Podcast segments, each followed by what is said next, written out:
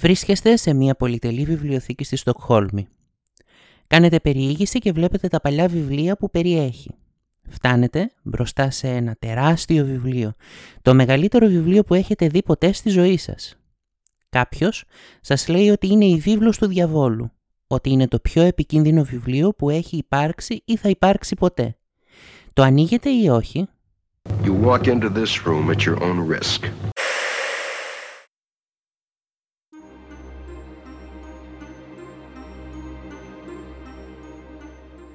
Είμαι ο Βασχάλης Αυγερίδης και έρχομαι από τη σκοτεινή πλευρά.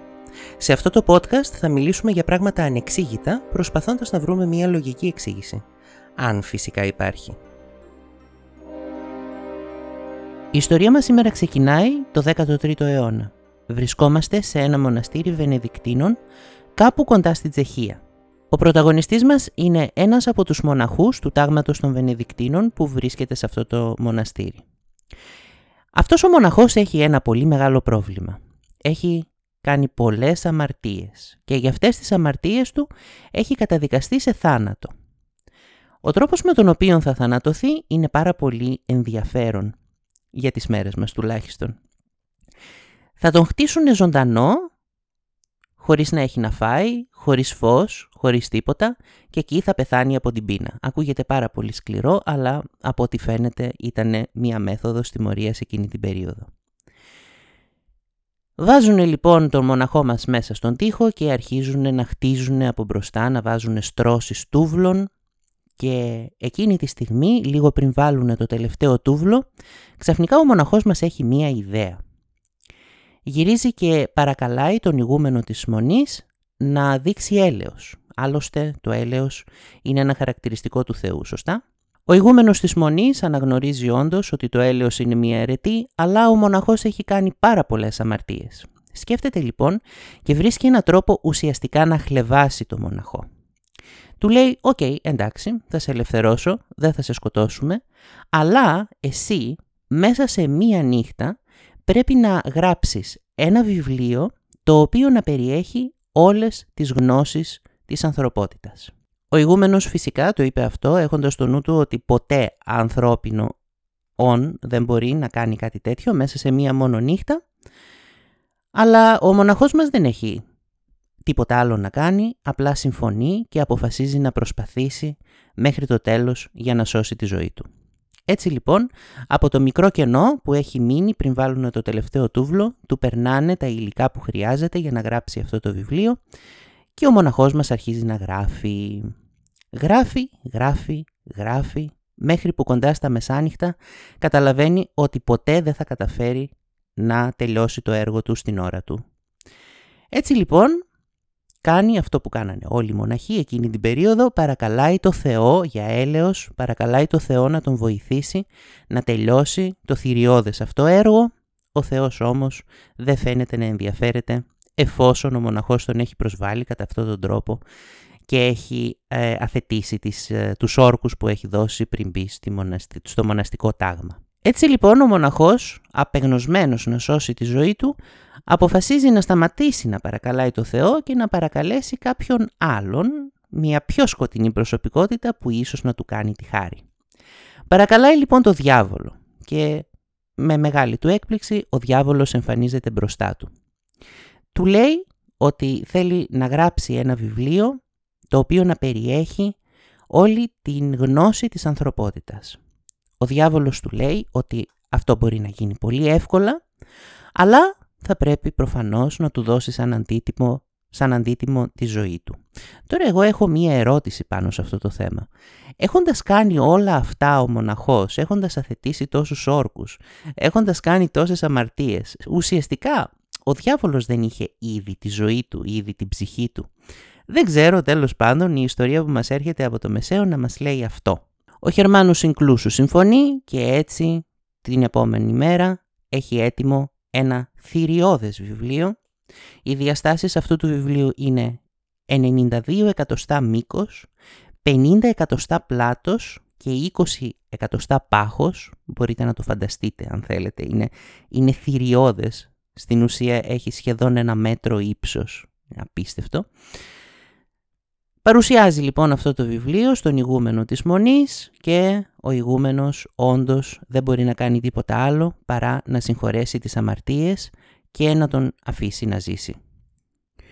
Η ζωή του μοναχού όμως δεν ήταν καθόλου εύκολη από εκεί και πέρα, βασανισμένος από το σατανά, έχει μια κατάρα πάνω του, δεν μπορεί προφανώς να ζήσει ήρεμα όπως πρέπει να ζει ένας μοναχός. Έτσι λοιπόν παρακαλάει από το Θεό να τον συγχωρήσει. Ο Θεός λέει ότι «ΟΚ, θα βρούμε έναν τρόπο να, το να σε συγχωρήσουμε, αλλά δεν προλαβαίνει. Ο μοναχός πεθαίνει και ο σατανάς τραβάει την ψυχή του μέχρι την κόλαση. Και αυτή είναι η ιστορία. Ε, μύθος, πραγματικότητα, ε, δεν ξέρω, είναι στο χέρι σας να την πιστέψετε. Το, το μόνο σίγουρο όμως είναι ότι αυτό το βιβλίο υπάρχει μέχρι τώρα.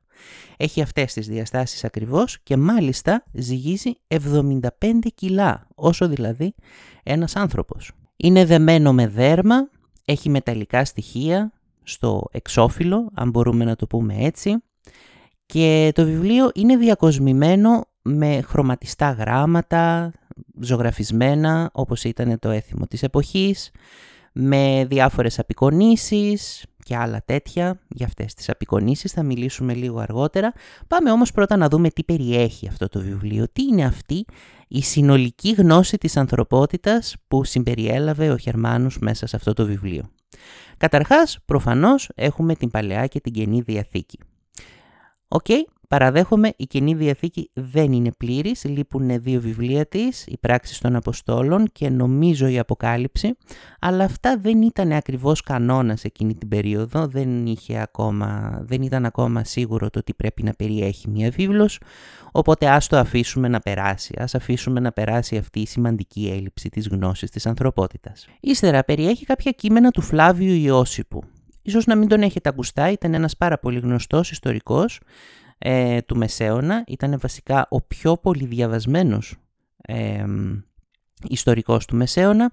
Είχε γράψει κάποιες ιστορίες σχετικά με, τους, ε, με, την, με τις αρχαιότητες των Εβραίων. Αυτό το βιβλίο περιέχεται μέσα. Επίσης περιέχεται ένα βιβλίο για τους πολέμους των Εβραίων.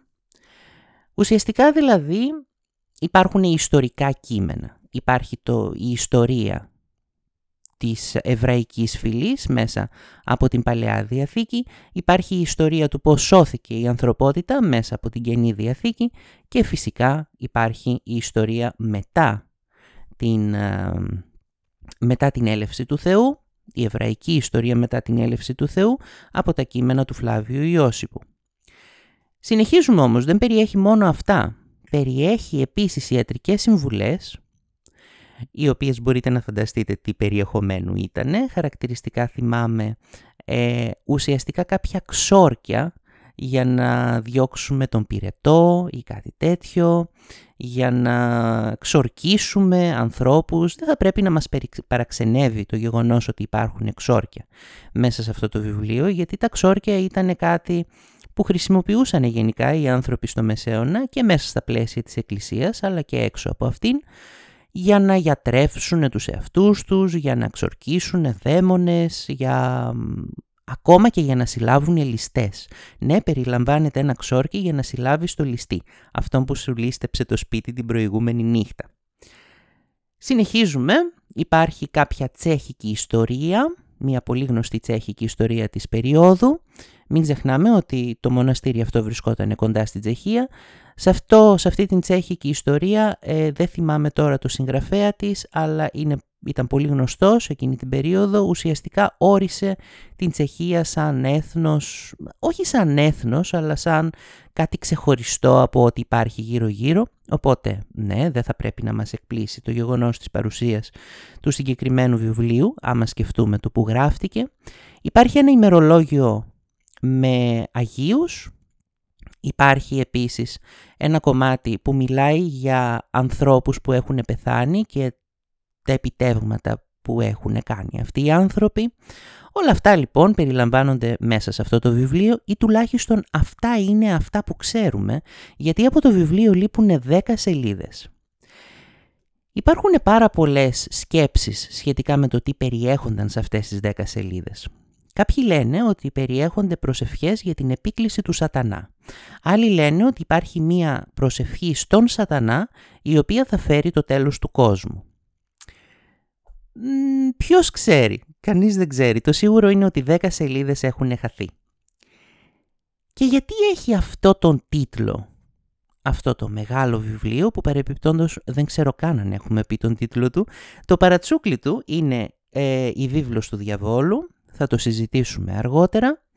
Το όνομά του όμως, το πραγματικό όνομα, το όνομα με το οποίο υπάρχει στη βιβλιογραφία είναι Codex Gigas, το οποίο στα λατινικά σημαίνει το μεγάλο βιβλίο, ο μεγάλος κώδικας, κάτι τέτοιο. Το βιβλίο αριθμεί περισσότερο από 600 σελίδες. Πάνω κάτω στο κέντρο του βιβλίου, στη σελίδα 290 συγκεκριμένα, υπάρχει το πιο σημαντικό χαρακτηριστικό του βιβλίου και αυτό που του έχει δώσει το όνομά του και κατά τη γνώμη μου η αιτία που υπάρχει αυτός ο μύθος για τη δημιουργία του. Είναι το σχέδιο ενός διαβόλου, του διαβόλου συγκεκριμένα, του σατανά, προσωποποιημένου. Έχει κόκκινα κέρατα, κλασικά, γαμψά νύχια, έχει μία στάση λες και είναι έτοιμος να πηδήξει έξω από τις σελίδες του βιβλίου, να σε αρπάξει και να σε τραβήξει στην κόλαση. Ο σατανάς, σύμφωνα με την απεικόνηση αυτή, έχει δύο γλώσσες, δεν ξέρω καθόλου γιατί, αλλά το σημαντικό, κατά τη γνώμη μου, είναι ότι γύρω από το μέρος όπου πρέπει να υπάρχουν τα γενετικά του όργανα, δεν ξέρω καθόλου αν ο διάβολος έχει γενετικά όργανα, υπάρχει ένα δέρμα ερμήνας. Ας το συζητήσουμε λίγο αυτό τι είναι η ερμήνα; Η ερμήνα στο Μεσαίωνα ήταν ουσιαστικά πάρα πολύ ακριβό υλικό για να φτιάξεις ρούχα και ουσιαστικά μπορούσε να χρησιμοποιηθεί λόγω του μεγάλου κόστους του ουσιαστικά μόνο από βασιλείς.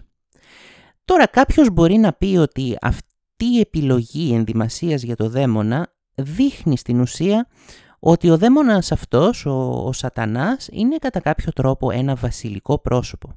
Ένα πρόσωπο στο οποίο θα πρέπει να οφείλουμε μια υποταγή όπως οφείλουμε σε κάθε βασιλιά. Εγώ έχω μια άλλη ερμηνεία όμως. Νομίζω ότι η ερμήνα, εκτός από κάτι πάρα πολύ ακριβό, είναι και κάτι πάρα πολύ αγνό. Και νομίζω ότι το μέρος στο οποίο φοράει αυτό το, αυτό το υλικό ο δαίμονας της ιστορίας μας δείχνει ότι αυτό που κάνει στην ουσία ο σατανάς είναι να παίρνει αγνά πράγματα και να τα ευτελίζει. Είναι λες και παίρνεις το πιο ακριβό υλικό του κόσμου και να το χρησιμοποιείς για να καλύψεις τα γενετικά όργανα. Επαναλαμβάνω χωρίς να ξέρω αν οι δαίμονες είχαν γενετικά όργανα. Όπως είναι φυσικό, ο σατανάς έρχεται από την κόλαση και στην κόλαση υπάρχουν φωτιές και όλα αυτά τα πράγματα. Έτσι λοιπόν όλη η σελίδα φαίνεται να είναι μπαρουτοκαπνισμένη. Λες και μόλις έχει βγει από φωτιά της κόλασης. Απέναντι ακριβώς από αυτή την απεικόνηση του διαβόλου υπάρχει η απεικόνηση μίας πόλης με πολεμίστρες και τα λοιπά η οποία είναι τελείως άδεια. Λένε ότι είναι η απεικόνηση του παραδείσου και είναι λογικό άμα το σκεφτείτε. Στην ουσία αυτό που ήθελε να κάνει ο συγγραφέας του βιβλίου ήταν να δείξει την αντιπαράθεση ανάμεσα στη σωτηρία του Χριστού και στην καταστροφή του διαβόλου. Ήταν σαν να ήθελε να κάνει μία ερώτηση, πλάγια έστω, στον αναγνώστη του βιβλίου που θέλεις να βρίσκεσαι σε αυτήν την υπέρλαμπρη πόλη ή στις, ή μαζί με αυτόν τον πανάσχημο σατανά που σου δείχνω στην επόμενη σελίδα. Υπάρχει όμως ένα θέμα όσον αφορά αυτή την απεικόνηση. Γενικά στο Μεσαίωνα οι απεικονίσεις του διαβόλου ήταν και γενικά οποιαδήποτε απεικόνηση ουσιαστικά ε, συμπεριλαμβανόταν στο πλαίσιο μιας ιστορίας συνήθως δείχνανε τους δαίμονες να αλληλεπιδρούν με άλλους ανθρώπους βασανίζοντάς τους ή αλληλεπιδρώντας με το Θεό όταν ο Θεός τους νικούσε και ο Χριστός δηλαδή τους νικούσε. Δηλαδή οι εικόνες αντιμετωπιζόταν σαν ένας τρόπος να πεις μία ιστορία σε ανθρώπους που δεν ξέρουν να διαβάζουν ουσιαστικά. Αυτό που λέμε στις μέρες μας μία εικόνα ίσον χίλιες λέξεις, κάπως έτσι. Στο Codex Gigas όμως δεν υπάρχει αυτή η ιστορία. Ο διάβολος εμφανίζεται λες και αυτή είναι μία προσωπογραφία του. Και αυτό οδήγησε, υποθέτω, κάποιους να πούνε ότι αυτή η προσωπογραφία του έγινε από τον ίδιο το διάβολο, λόγω του τρόπου που φαίνεται τόσο ζωντανός, λόγω της μπαρουτοκαπνισμένης εμφάνισής του. Και αυτό ενισχύεται από το γεγονός ότι γύρω από τις σελίδες που περιλαμβάνουν την εικόνα του διαβόλου υπάρχουν εξόρκια προστασίας από δαίμονες. Είναι λες και το βιβλίο προσπαθεί να περιορίσει την εξουσία του διαβόλου εντός εισαγωγικών αυστηρά και μόνο μέσα στη σελίδα στην οποία ζωγραφίστηκε. Νομίζω ότι όλα αυτά οδηγούν σε, στην ύπαρξη ενός μύθου γύρω από αυτό το βιβλίο και συγκεκριμένα γύρω από αυτή την απεικόνιση του διαβόλου που ουσιαστικά είναι το πιο γνωστό χαρακτηριστικό αυτού του βιβλίου. Το Codex Gigas προφανώς έχει ταξιδέψει πάρα πολύ μέσα από την ιστορία του. Πολλά χρόνια μετά τη δημιουργία του ε, έχει αλλάξει μοναστήρι. Το μοναστήρι στο οποίο έχει δημιουργηθεί, όσο και να ψάξετε να το βρείτε, δεν υπάρχει πλέον. Έχει καταστραφεί πάρα μα πάρα πολύ παλιά. Πέρασε από πολλά μοναστήρια, είτε πωλήθηκε, είτε δανείστηκε κτλ. Μέχρι που τελικά έφτασε στον, ε, στο Ρούντολφ το δεύτερο, τον αυτοκράτορα της Αγίας Ρωμαϊκής Αυτοκρατορίας, ο οποίος το πήρε στην Πράγα. Αυτός λοιπόν ήταν γνωστός στην εποχή του για, την, για το πόσο πολύ ενδιαφερόταν για αποκρυφιστικά θέματα. Λέγεται ότι άρχισε να ενδιαφέρεται για αποκρυφιστικά θέματα όταν κάποιος χειρομάντης του είχε προφητέψει στην ουσία την άνοδό του στο θρόνο, που πράγμα που έγινε και φυσικά άρχισε να πιστεύει σε όλα αυτά τα πράγματα και ειλικρινά λέγεται ότι ε, αυτή η βίβλος ουσιαστικά τον τρέλανε, αυτό το βιβλίο ουσιαστικά τον τρέλανε. Γρήγορα το 1612 λόγω ψυχικής αστάθειας απομακρύνθηκε από το θρόνο. Πολλοί λένε ότι ευθύνεται αυτό το βιβλίο για αυτή την ψυχική του αστάθεια. Τέλος πάντων, όπως και να έχει το θέμα, πολύ αργότερα έγινε λαιλασία στην Πράγα και το πήρε ο Σουηδικός στρατός στη Σουηδία όπου και βρίσκεται μέχρι και σήμερα. Στεγάστηκε στη Βασιλική Σουηδική Βιβλιοθήκη στη Στοκχόλμη και από εκεί μας έρχεται μία ακόμα πολύ ενδιαφέρουσα ιστορία σχετικά με αυτό. Αυτή η βιβλιοθήκη λοιπόν έπιασε φωτιά το 1697. Πολλά βιβλία κάηκαν, αλλά κάποιος βιβλιοθηκάριος αποφάσισε ότι έπρεπε οπωσδήποτε να σώσει αυτό το βιβλίο. Από εδώ φαίνεται το πόσο σημαντικό θεωρούνταν αυτό το βιβλίο ή τέλος πάντων από το πόσο αξιοπερίεργο θεωρούνταν αυτό το βιβλίο. Έτσι λοιπόν το πήρε και το πέταξε από το παράθυρο, μην προλαβαίνοντας προφανώς να το βγάλει κανονικά, ίσως από το βάρος του, μην ξεχνάμε ότι ζύγιζε 75 ολόκληρα κιλά, ουσιαστικά όσο ένας άνθρωπος. Πέφτοντας λοιπόν, το Codex Gigas χτύπησε κάποιον τυχαίο περαστικό στο κεφάλι και τον τραυμάτισε. Έτσι τουλάχιστον λέει ο θρύλος. Εγώ το πιστεύω, δεν νομίζω ότι είναι ε, ψέματα, γιατί αν ήταν ψέματα, αν ήταν μύθος, νομίζω θα σκότωνε αυτόν. Είναι πιο, πιο ωραία ιστορία το να, το να πέσει ένα βιβλίο από τον ουρανό, να χτυπήσει κάποιον και να τον σκοτώσει. Οπότε ναι, πιστεύω στην, ε, στην αλήθεια αυτής της αφήγησης. Και τότε λέγεται ότι χάθηκαν αυτές οι δέκα σελίδες που αναφέραμε πριν, που κανείς δεν ξέρει τι περιείχανε, αλλά αναλύσεις του Codex Gigas δεν έδειξαν σημάδια ύπαρξης φωτιάς γύρω από αυτό. Κανείς δεν ξέρει. Εμένα μου αρέσει πάρα πολύ αυτή η ιστορία. Τώρα υπάρχουν και άλλες ιστορίες σχετικά με αυτό το βιβλίο και δεν τις έχω διασταυρώσει όλες. Λέγεται ας πούμε για ένα βιβλιοθηκό νόμο ο οποίος κλείστηκε μία νύχτα μόνος του με αυτό το βιβλίο σε ένα δωμάτιο και την επόμενη μέρα το πρωί τον βρήκαν κάτω από το τραπέζι σε τρελή κατάσταση όλοι οι γιατροί προσπάθησαν να τον σώσουν, να τον επαναφέρουν τέλος πάντων στα λογικά του, κανείς δεν τα κατάφερε και τελικά κατέληξε σε ψυχιατρείο. Αυτός ο βιβλιοθηκονόμος ισχυριζόταν ότι το βράδυ ξαφνικά όλα τα βιβλία άρχισαν να αιωρούνται γύρω από το Codex Gigas μέχρι που το Codex Gigas σηκώθηκε από εκεί που βρισκόταν και άρχισε και αυτό να αιωρείται με όλα τα βιβλία να στροβιλίζονται γύρω του. Πάρα πολύ ωραία εικόνα κατά τη γνώμη μου. Δεν βρήκα όμως πουθενά αποδείξεις ότι κάτι τέτοιο έχει γίνει. Η πιο ωραία και πιο όμορφη ιστορία που έχω ακούσει γι' αυτό κατά τη γνώμη μου είναι σχεδόν σίγουρα ψέματα. Το βρήκα μόνο σε μία πηγή, πουθενά αλλού και λόγω του ονόματος που δίνει στο άτομο που έπαθε που, στον πρωταγωνιστή αυτής της ιστορίας, εγώ πιστεύω ότι είναι απόλυτα ψέματα, δίνει λοιπόν το όνομα Αύγουστος Στρίντμπεργκ, που είναι γνωστός θεατρικός συγγραφέας. Αυτός λοιπόν, ο Αύγουστος Στρίντμπεργκ, σύμφωνα με τη διήγηση αυτή, ήταν βιβλιοθηκάριος και ξεναγούσε ένα νέο συνάδελφο, κάποιον νέο βιβλιοθηκάριο που ήρθε στη βιβλιοθήκη. Τον πήγε λοιπόν σε όλα τα αγαπημένα του βιβλία και άφησε για το τέλος το αγαπημένο του βιβλίο όλων των εποχών που ήταν φυσικά το Codex Gigas. Χάιδεψε τις σελίδες, κοίταξε τον νέο συνάδελφο στα μάτια και του είπε «Ακούς και εσύ τις φωνές».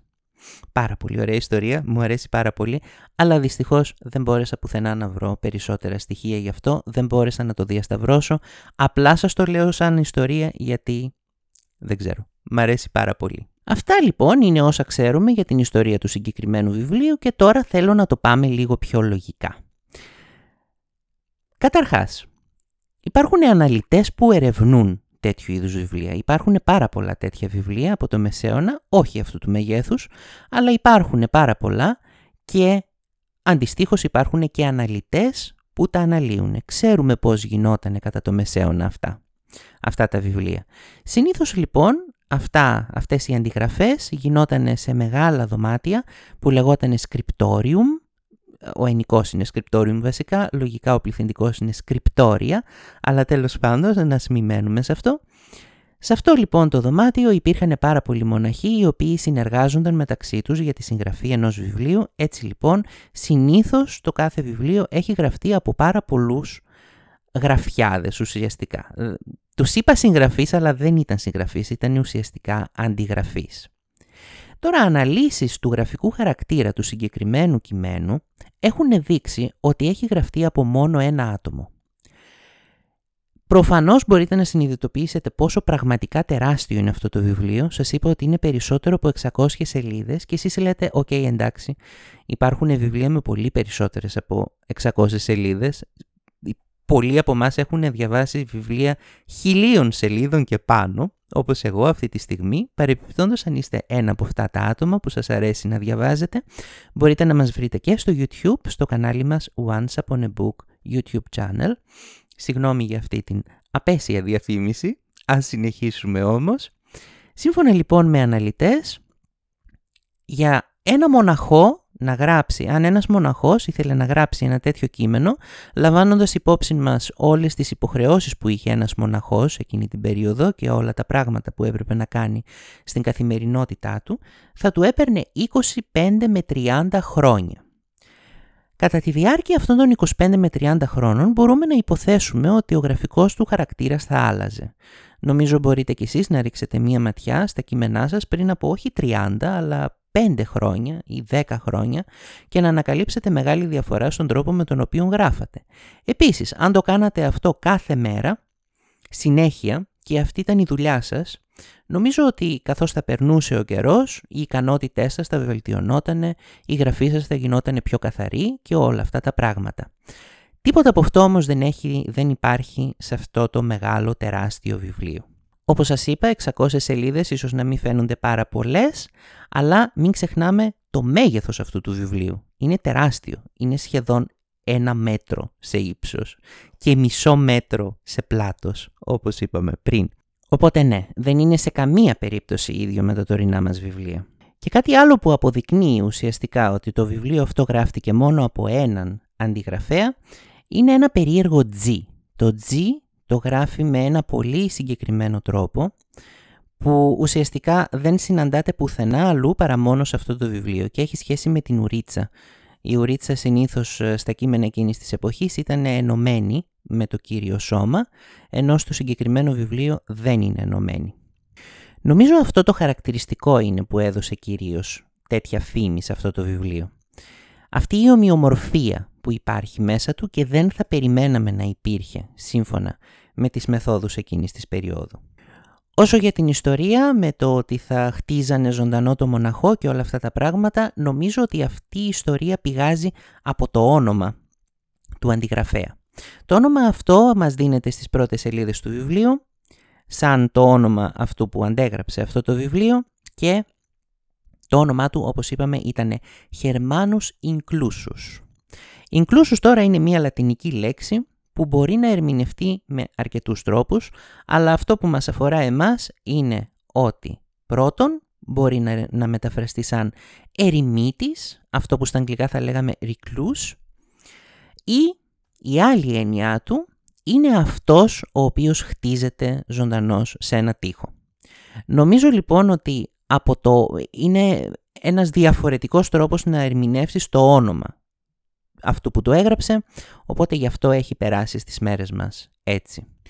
Όσο για την παρουτοκαπνισμένη εμφάνιση του διαβόλου, ενώ κανένα άλλο σημείο του βιβλίου δεν φαίνεται να έχει σημάδια ε, φωτιάς ή κάτι τέτοιο, νομίζω ότι και αυτό μπορεί να ερμηνευτεί λογικά. Αυτές οι σελίδες, αυτές οι δύο σελίδες, περιλαμβάνουν το πιο ιδιαίτερο σημείο του βιβλίου, που είναι η εικόνα του διαβόλου και η εικόνα του παραδείσου. Οπότε είναι λογικό να σκεφτούμε ότι αυτές οι σελίδες είναι ουσιαστικά οι σελίδες που έμεναν περισσότερο ανοιχτές, που οι άνθρωποι κοίταζαν περισσότερο. Μπορούμε να φανταστούμε, ας πούμε, το βιβλίο να εκτίθεται ανοιχτό σε αυτές τις σελίδες. Και όταν κάποιο βιβλίο το έχεις ανοιχτό σε μια συγκεκριμένη σελίδα, αυτή η σελίδα δέχεται πολύ φως. Και το φως, όπως είναι γνωστό, καταστρέφει κατά κάποιο τρόπο την περγαμηνή. Το βιβλίο αυτό είναι γραμμένο σε περγαμηνή. Νομίζω ότι έτσι μπορούμε να, να εξηγήσουμε την εμφάνιση αυτών των σελίδων. Αυτά λοιπόν είναι όλα τα στοιχεία που έχω μαζέψει για το Codex Gigas, για τη βίβλο του διαβόλου όπως λέγεται και τώρα θα σας πω τη γνώμη μου. Μπορεί ο καθένας να βγάλει τα δικά του συμπεράσματα βάσει των στοιχείων που σας έδωσα, αλλά τώρα θα σας πω τα συμπεράσματα που έβγαλα εγώ με βάση όλα αυτά. Εγώ δεν πιστεύω ότι κάποιος έκανε συμφωνία με το διάβολο για να γραφτεί αυτό το βιβλίο. Πιστεύω ότι υπήρχε κάποιος πάρα πολύ αφοσιωμένος μοναχός, ίσως ήταν ερασιτέχνης, ίσως να αγνοούσε άλλα καθήκοντά του, ίσως έγραφε από το πρωί μέχρι το βράδυ χωρίς να κοιμάται, δεν ξέρω, αλλά μπόρεσε να ολοκληρώσει σε πάρα πολύ γρήγορη, σε πάρα, σε πάρα πολύ λίγα χρόνια ε, την αντιγραφή αυτού του βιβλίου και να την διακοσμήσει και γι' αυτό έχουμε τόσο μεγάλη ομοιομορφία. Παρ' όλα αυτά, θεωρώ ότι το βιβλίο είναι κατά κάποιο τρόπο λίγο σατανικό. Το βιβλίο αυτό είναι γραμμένο σε περγαμηνή και οι περγαμηνές είναι φτιαγμένες από δέρματα ζώων.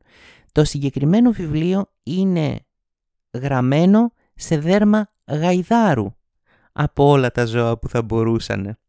Μπορώ να δεχτώ δέρμα μοσχαριού ή δέρμα κατσικιού ή οτιδήποτε άλλο γιατί εννοείται ότι σκοτώνεις το, το ζώο για να το φας και, το, και σου μένει το δέρμα και από το δέρμα κάνεις αυτό. Αλλά γιατί γαϊδάρου, για ποιο λόγο να σκοτώσεις ένα γάιδαρο; Και πόσοι γάιδαροι χρειάστηκαν για, για αυτό το τεράστιο βιβλίο, περισσότεροι από 160 γάιδαροι σύμφωνα με τους, υπολογισ... σύμφωνα με τους υπολογισμούς ειδικών. Επίσης, το μελάνι το οποίο χρησιμοποιήθηκε για να γραφτεί αυτό το βιβλίο ήταν από θρηματισμένα έντομα. Παίρνανε έντομα, τα σπάγανε σε, με γουδιά και τέλος πάντων με μία μέθοδο, με κάποιες μεθόδους το φτιάχνανε μελάνι και γράφανε με αυτά. Οπότε αυτά, αυτό το βιβλίο είναι πραγματικά γραμμένο με δέρμα νεκρών γαϊδάρων και με νεκρά έντομα που πέθαναν το 13ο αιώνα. Αυτό το βρίσκω διαβολικό. Τουλάχιστον στις μέρες μας για να πάρουμε ένα βιβλίο και να το διαβάσουμε δεν χρειάζεται να σκοτώσουμε κανένα ζώο. Χρειάζεται να κόψουμε δέντρα, αυτό είναι μια άλλη συζήτηση, αλλά ναι, τέλος πάντων, αυτή είναι μια οικολογική συζήτηση που ίσως την κάνουμε μια άλλη φορά. Αυτά λοιπόν. Σας ευχαριστώ πάρα πολύ που μείνατε μαζί μου μέχρι το τέλος αυτού του επεισοδίου. Θα έρθουν άλλα, οπότε κάντε follow, subscribe, δεν ξέρω σε ποια πλατφόρμα μας παρακολουθείτε. Κάντε μας μία αξιολόγηση, ένα review, κάτι, μας βοηθάει πάρα πολύ. Σας ευχαριστώ πάρα πολύ και τα λέμε σε κάποιο επόμενο επεισόδιο. Γεια σας.